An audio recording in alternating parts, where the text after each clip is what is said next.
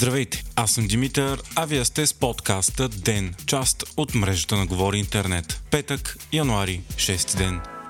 Напълно предизвестено, мандатът на Продължаваме промяната остана нереализиран. Това стана след като парламентът отхвърли декларацията на партията за националните приоритети. При това в рамките на 5 минути без никакви разисквания. Документът трябваше да бъде основа за кабинет на ПП с кандидат премьер академик Николай Денков. От партията обявиха, че ако декларацията не бъде приета, няма дори да се стигне до гласуване на правителство. Така и стана и от продължаваме промената обявиха, че ще върнат мандата на президента в първия възможен срок в понеделник. Българското подразделение на Лукол Нефтохим вече е преместило цялата си економическа дейност в България, обяви вице-премьерът на економиката Христо Алексиев. През ноември служебното правителство обяви, че е постигнало договорка това да се случи и Лукол да плати около 700 милиона лева данък в България за 2023, след като години наред с сложни, но законни вратки не плащаше никакъв данък, въпреки че имаше милиарди печалба. Това ставаше след като Лукол работеше чрез посредник, дъщерната фирма Литаско, базиране в Швейцария и чрез формално прекупуване и препродаване на суров петрол, всички данъци върху печалбата се връщаха обратно в Русия.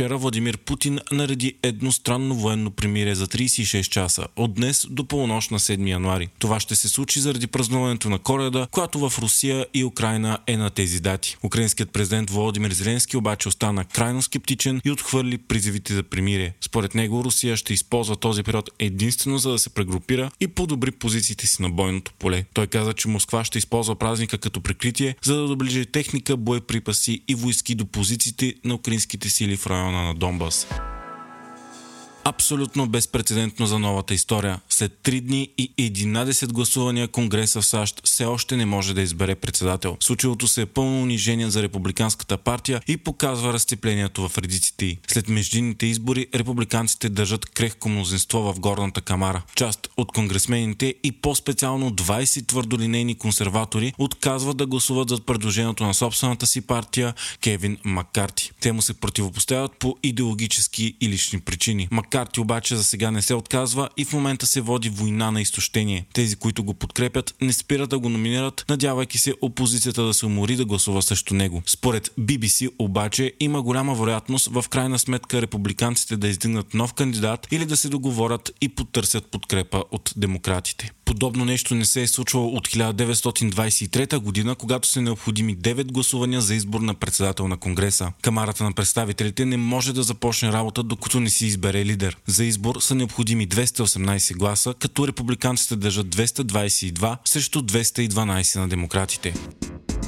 Огромни сблъсъци се случиха тази нощ между силите за сигурност на Мексико и престъпни картели. Това става след като бе арестуван синът на наркобосът Ел Чапо, Овидио Гусман. Той пое ролята на баща си след като Ел Чапо бе арестуван и излежава до животна присъда в САЩ и стана лидер на големия картел Синалоа, една от най-могъщите престъпни организации в света. Сблъсъците са в град Колякан, като в тях са се намесили тежко въоръжени полицаи, стреляно от хеликоптери, участвали с снайперисти, а целият град е бил на практика барикадиран, като очевидци описват случващото се като война. Овидио бе арестуван веднъж през 2019 година, но след това освободен, за да се избегне кървавото отмъщение на картела му. Сега обаче арестът му става по натиск на САЩ. Синалоа изнася огромно количество наркотици към границата, което се превърна в голям вътрешен проблем на Америка. Миналата година над 100 000 души там са починали от опиоиди. Следващата седмица в Мексико ще се състои и срещата на върха на северноамериканските страни страни, като го ще бъде Джо Байден. Една от основните теми ще бъде именно проблемите със сигурността. Още от деня.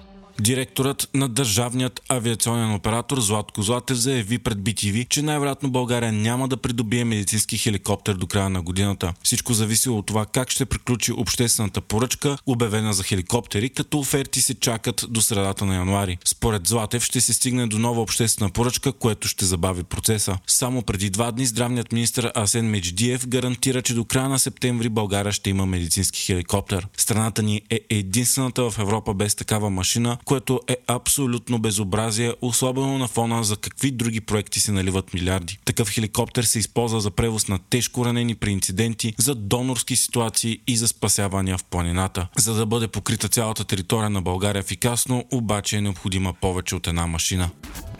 САЩ одобриха първата света вакцина за пчели. Тя е против болестта американски гнилец, която е нелечима и унищожава напълно пчелните семейства. Става въпрос за медикамент, съдържащ неактивна бактерия, причиняваща болестта, която се инжектира в пчелното млечице на кошера, с което се хранят пчелите работнички и което дават на пчелата майка. Част от вакцината остава в яйчниците на майката и така се дава имунитет на ларвите, които се раждат след това.